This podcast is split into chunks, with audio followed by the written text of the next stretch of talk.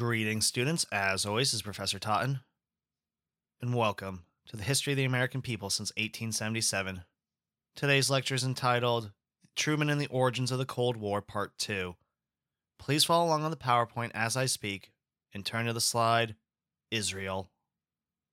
In May 1948, the State of Israel was established as a Jewish homeland in the Levant. But first, let's explore a little background to help contextualize the history of the Arab Israeli conflict. After Jews suffered oppression in Europe, many adopted the idea of Zionism, meaning the creation of a homeland for Jews in Palestine. Now, Palestine is derived from the older term Philistine, referring to the Mycenaean Greek invaders in the 12th century BCE who battled the ancient Hebrews in Canaan though there is no direct connection or ancestry between modern Palestinians and ancient Philistines. The first waves of Jewish settlers who went to Palestine were called Aliyah, so the first, second, or third Aliyah means these waves of Jewish immigrants. Zionist settlers bought unused or unwanted land from Ottoman Empire authorities in the first years prior to the First World War and established small communities that bloomed in the desert. From 1918 to 1948, the British held Palestine as an imperial possession, though after 1930, the British attempted to restrict Jewish immigration due to hostility from local Arabs. Now, I say local Arabs because as of this point, there is no national Palestinian identity, and it wasn't created until after 1930 because local Arabs aren't all Muslims. There's a substantial amount of Arab Christians as well. So there are actually internal conflicts that go back centuries between Muslim and Christian Arab tribes in Palestine. Whereas today, Palestinians are mostly Muslims, as Christian Palestinians have declined in numbers for various reasons, though they still make up a sizable portion of people in various regions of Israel and Palestine. There were also conflicts between European Jewish settlers and local Arabized Jews, so as you can see, this area is filled with tensions. These tensions broke out into atrocities by Arabs against Jews, with Jews responding in kind, which resulted in hundreds of casualties on both sides. As Jews attempted to flee Europe with the rise of Nazism, the British continued to refuse their entry into Palestine, so hundreds of thousands immigrated illegally to the region, though many were turned away or deported. Over time, Jews came to resent British rule, which forced Orthodox Jewish ceremonies to conform to British gender norms. Despite these anti Semitic policies, local Arabs were still upset at Jewish presence, as well as the policies of the British authorities. So they launched the 1936 to 1939 Arab Revolt, which claimed 5,000 Arabs killed and over 200 British and 500 Jewish killed. By the time the revolt collapsed, the British had written the 1939 White Paper, which stated that Palestine would be formed into an independent state for both Jews and Arabs, though Arabs would be in the majority and run the government. Then, the Second World War broke out, and the British turned their attention to fighting the Nazis in Europe. During the Second World War, many Jews wanted to leave Europe but they were prevented from coming to Palestine, which resulted in the deaths of thousands. In opposition to this anti immigration policy in the 1939 White Paper, some Zionist Jews in Palestine led terrorist attacks against British authorities, including the bombing of the King David Hotel in 1946. Jews had been careful not to target British military installations during the war, since they wanted the British to win against the Nazis, but after the war, with the knowledge of the Holocaust, they demanded that immigration be opened up again. Well, in February of 1947, as a result of the devastation of the Second World War and the resistance of Jews and Arabs, Great Britain decided to abandon their presence in Palestine and left the region to its own devices. On November 27, 1947, the United Nations passed the Partition Plan for Palestine, which would give the majority of the region to Arabs while granting territory to Jews that was greater than their actual presence. While the Jews were jubilant because they had land of their own, the Arabs were upset that they did not control the whole region in a single Arab dominated government. and this resulted in a civil war between Arabs and Jews from 1947 to 1948. In this conflict, there were murders, reprisals, and counter reprisals, which ripped the region apart and killed hundreds. Then, Jewish enclaves were blockaded by Arab forces. Israeli armored transports that attempted to deliver supplies were attacked and suffered high casualties. While some Jewish settlements were blockaded, others were massacred, which resulted in Arab settlements being massacred by Jews as well. This led to an exodus of 450,000 Palestinians from the region, as well as the consolidation of Jewish settlements for defense. In response to these massacres, the Palestinian exodus, and a greater desire for power, other Arab nations joined the fray. On May 14, 1948, the British mandate officially ended. Israel declared its independence, and the conflict expanded into the Arab Israeli War when Jordan, Saudi Arabia, Iraq, and Egypt simultaneously attacked Israel. So now Israel is in a fight for its very life. Now, at this time, America is not an ally of Israel, so Jews had to find other alternatives. For instance, they would forge bullet casings from women's lipstick holders that were made of brass. Then, in a surprise move, Stalin decided to support the Israelis indirectly and authorized Czechoslovakia to sell arms to the Israelis. While the American government did not officially support the Israelis, the first Israeli Air Force was founded by Milton Rubenfeld, a United States pilot who was accompanied by a handful of others who flew German planes all the way across the Mediterranean to aid Israel against the Egyptian Air Force. The Arabs were determined to win the war and either unite the region into a single Palestinian state or merge it with a Transjordan. A Saudi Arabian leader even warned Truman that if Israel was established, the Arabs would, quote, lay siege to it until it dies of famine. Despite being outgunned and outnumbered, the Israelis fought on and eventually secured their victory, capturing all the territory they were promised in the 1947 partition plan, as well as 60% of Palestinian land. As a result, over 700,000 Palestinians fled the region, and 250,000 Jews were expelled from Arab countries, who then moved to Israel. In the three years after Israeli independence, 700,000 Jews emigrated to Israel, and many asked if the United States would recognize the new country. While members of the U.S. State Department and Defense Department objected to it, and Truman's own wife was a rabid anti Semite who did not allow Jews inside the White House. Despite this opposition, Truman recognized the State of Israel anyway, because of his sympathy about the Holocaust, his desire to preempt Soviet influence there, and his attempt to secure Jewish American voters. Ever since then, Israel's existence has been extremely controversial and remains so to this day. Please advance to the next slide entitled Global Threat. In June 1948, Stalin blockaded Berlin, Germany. If you recall, Germany had been divided into zones of occupation under the French, United States, British, and Soviet Union. Well, Berlin was also divided, but it lay deep within the Soviet zone so Stalin managed to cut off railway access to the city. Why is he doing this? Most likely, he's trying to prevent the US, French, and British from unifying their three zones into a single West German government. In response to the blockade, the United States began the Berlin Airlift. And so every day for nearly a year, US planes dropped thousands of tons of supplies on the western part of the city. By May 1949, Stalin eventually ended the blockade, and by the end of that year, Germany was permanently divided into two separate countries West Germany and East Germany. In April 1949, a treaty was signed in Washington, D.C. that formed the North Atlantic Treaty Organization, or NATO. Member countries included Canada, Iceland, Denmark, Norway, Portugal, Greece, Turkey, Britain, France, Belgium, the Netherlands, Luxembourg, and the United States. The key clause of the treaty stated, quote, an armed attack against one or more shall be considered an attack against them all. End quote. And so this is a military alliance.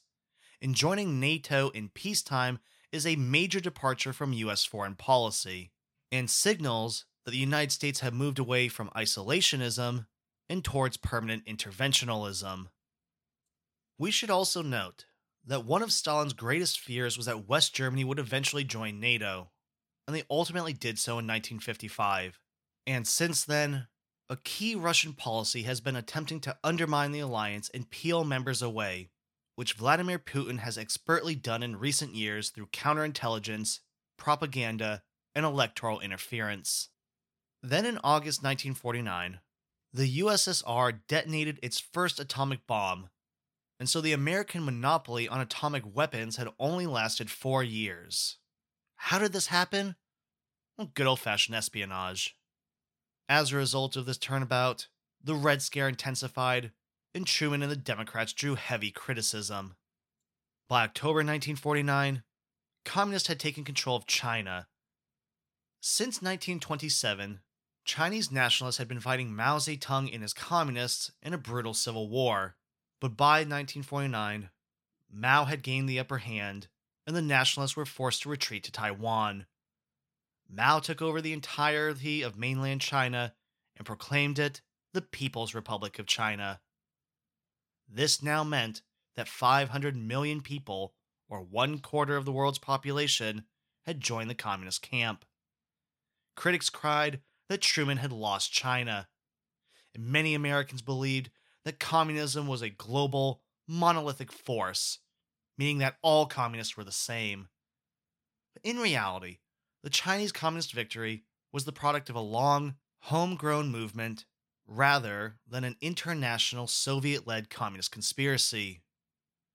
Going forward, the UN Security Council refused to seat Chinese communist representatives, and there was a burning question would China ally with the Soviet Union? Please advance to the next slide entitled Red Scare. In February of 1950, American fears were confirmed with a Sino Soviet treaty signed in Moscow. China and the Soviet Union had agreed to help one another in case of an attack. And to Americans, this seemed to confirm the fear of a global monolithic communist threat. Though, as we will see in the coming lectures, there was no such global monolithic threat, as you could divide communist countries against one another. Despite this, the myth of globalistic communism will lead America to make numerous foreign policy foibles. Also in February 1950, Senator Joseph McCarthy, a Republican from Wisconsin, gave a speech at a women's club in West Virginia, saying that he had a list of 205 communists in the State Department mostly the Asia Department, and that is why China had been lost. We now know McCarthy was just lying through his teeth and was simply playing politics.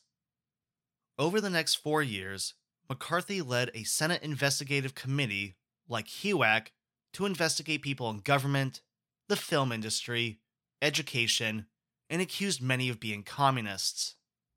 But this actually goes far beyond the Senate because when you get a subpoena to come before McCarthy's committee, you are immediately marked or blacklisted from your profession.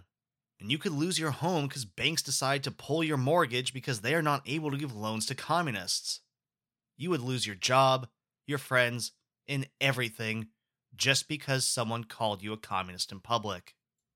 We'll describe this more in detail later on, but suffice it to say, McCarthy rarely had proof and ruined dozens of lives. In response to the Sino Soviet alliance, the National Security Council produced a document called NCS 68 in April 1950, which said, quote, The assault on free institutions is worldwide now, and in the context of the present polarization of power, a defeat of free institutions anywhere is a defeat everywhere. And so the United States must, quote, strike out on a bold and massive program of rebuilding the West's defensive potential to surpass that of the Soviet world. So, this calls for a drastic increase in military spending, which by 1953 had tripled. And NCS 68 becomes a key US document during the Cold War. This policy was seemingly confirmed and put to the test in June 1950 when 80,000 North Korean soldiers invaded South Korea. Please advance to the next slide entitled Prelude to the Korean War. Korea was a Japanese colony from 1910 to 1945. And in August 1945, the Japanese teetered on the verge of defeat. So the Soviets invaded North Korea and the Americans invaded South Korea. In the aftermath of the war, the two countries agreed to temporarily divide Korea at the 38th parallel, and the UN approved. From 1948 to 1949, Soviet and American troops withdrew, but Korea remained divided, with separate governments being established in the North and the South, and a civil war raging. Leaders in the North and the South asked the superpowers to help them unify the country militarily, but the United States declined to help the South's oppressive leader, and Stalin repeatedly declined to help Northern leader Kim Il sung. But then in January 1950, U.S. Secretary of State Dean Acheson announced that the United States defensive perimeter did not extend to include South Korea. And so, buoyed by this, Stalin gave permission to Kim to invade, who promised the war would be ended within three days. This is why it is vitally important to be very careful with one's words in foreign policy, and to make sure you have experts in place rather than political hacks. Please advance to the next slide entitled Korean War. By June 1950, North Korean forces had rolled into the south and took the capital of Seoul within a week. South Korean forces retreated all the way back towards Pusan in the extreme southeast of the country. Truman's response was, quote, "We can't let the UN down." So the UN Security Council took up the Korean issue, but there was a problem. The Soviet Union had veto power and could veto any UN attempt to intervene on behalf of South Korea. Unluckily for the Soviets, though, their delegates to the Security Council were absent because they were boycotting the UN's non seating of Communist Chinese delegates. So the remaining nations of the Security Council voted to send an international force to Korea. In command of the force, which consisted mostly of US troops, was given to General Douglas MacArthur, who had been overseeing the US occupation and rebuilding of Japan since the end of World War II. MacArthur dispatched a huge amphibious force towards Incheon just west of Seoul and behind the North Korean army. UN forces caught the North Koreans by surprise and pushed them back beyond the 38th parallel all the way to the Yalu River on the North Korean Chinese border. MacArthur never envisioned that the Chinese would intervene and bragged that he would, quote, have the boys home by Christmas, end quote. Please advance to the next slide entitled Korean War II. In November of 1950, 300,000 members of Mao's People's Volunteer Army crossed the Yalu River and pushed UN forces back south of the 38th parallel. American troops suffered greatly as they were surrounded by Chinese troops and fought a series of defensive battles most notably at Chosin Reservoir, where 30,000 Americans battled day and night against 120,000 Chinese soldiers. The Chinese attacked relentlessly and suffered horrendous casualties in the process. American troops were hard pressed and, after weeks, engaged in a ragged retreat to the port of Hungnam. While both sides claimed victory, the Marines at Chosin had went through hell and lost over half their numbers as a result while Chinese casualties amounted to over 48,000 men. MacArthur proposed that UN forces retaliate by blockading China, bombing Chinese bases in Manchuria, and, quote, severing Korea from Manchuria by laying a field of radioactive wastes, the byproducts of atomic manufacture, across all major lines of enemy supply. The Truman administration, fearful of the Sino Soviet alliance, disagreed. MacArthur responded by publicly criticizing Truman, which is a violation of the civil military relationship. By April 1951, Truman relieved MacArthur of his command, and many Americans were angry about the firing, while others were happy that civilian control of the military was maintained. Please advance to the next slide entitled The War's End. So, what ultimately happened in Korea? UN forces counterattacked, and by March 1951, they had retaken Seoul and pushed the North Koreans and Chinese back to the 30th parallel. Negotiations between the two sides began that summer and dragged through 1952. Meanwhile, the war dragged on as a bloody stalemate that resembled the trench warfare of World War I. The Korean War became a hot issue for the 1952 US presidential election, when the Republican candidate Dwight Eisenhower promised to go to Korea to end the war. He also secretly threatened to use nuclear weapons if a compromise wasn't agreed upon. Perhaps more importantly, the Chinese were growing tired of the conflict, and also key was the death of Stalin in March 1953, since he wanted the war to continue. In July 1953, the two sides agreed to an armistice, and as a result of the war, the United States suffered 36,568 military deaths, while the Chinese lost over 600,000 men, and the Koreans, both military and civilian, lost 2 million individuals. Today, Korea remains divided, at roughly the 30th parallel, and historian John Gaddis wrote, quote, The only decisive outcome of the war was the precedent it set, that there could be a bloody and protracted conflict involving nations armed with nuclear weapons, and that they could choose not to use them. Please advance to the next slide entitled Back Home. In February 1951, the 22nd Amendment to the U.S. Constitution was ratified, which limited presidents to two terms, thereby enshrining in constitutional law the precedent that George Washington had set at the end of his second term. Then, that March, Julius and Ethel Rosenberg were convicted of espionage and sentenced to death for leaking atomic secrets to the USSR.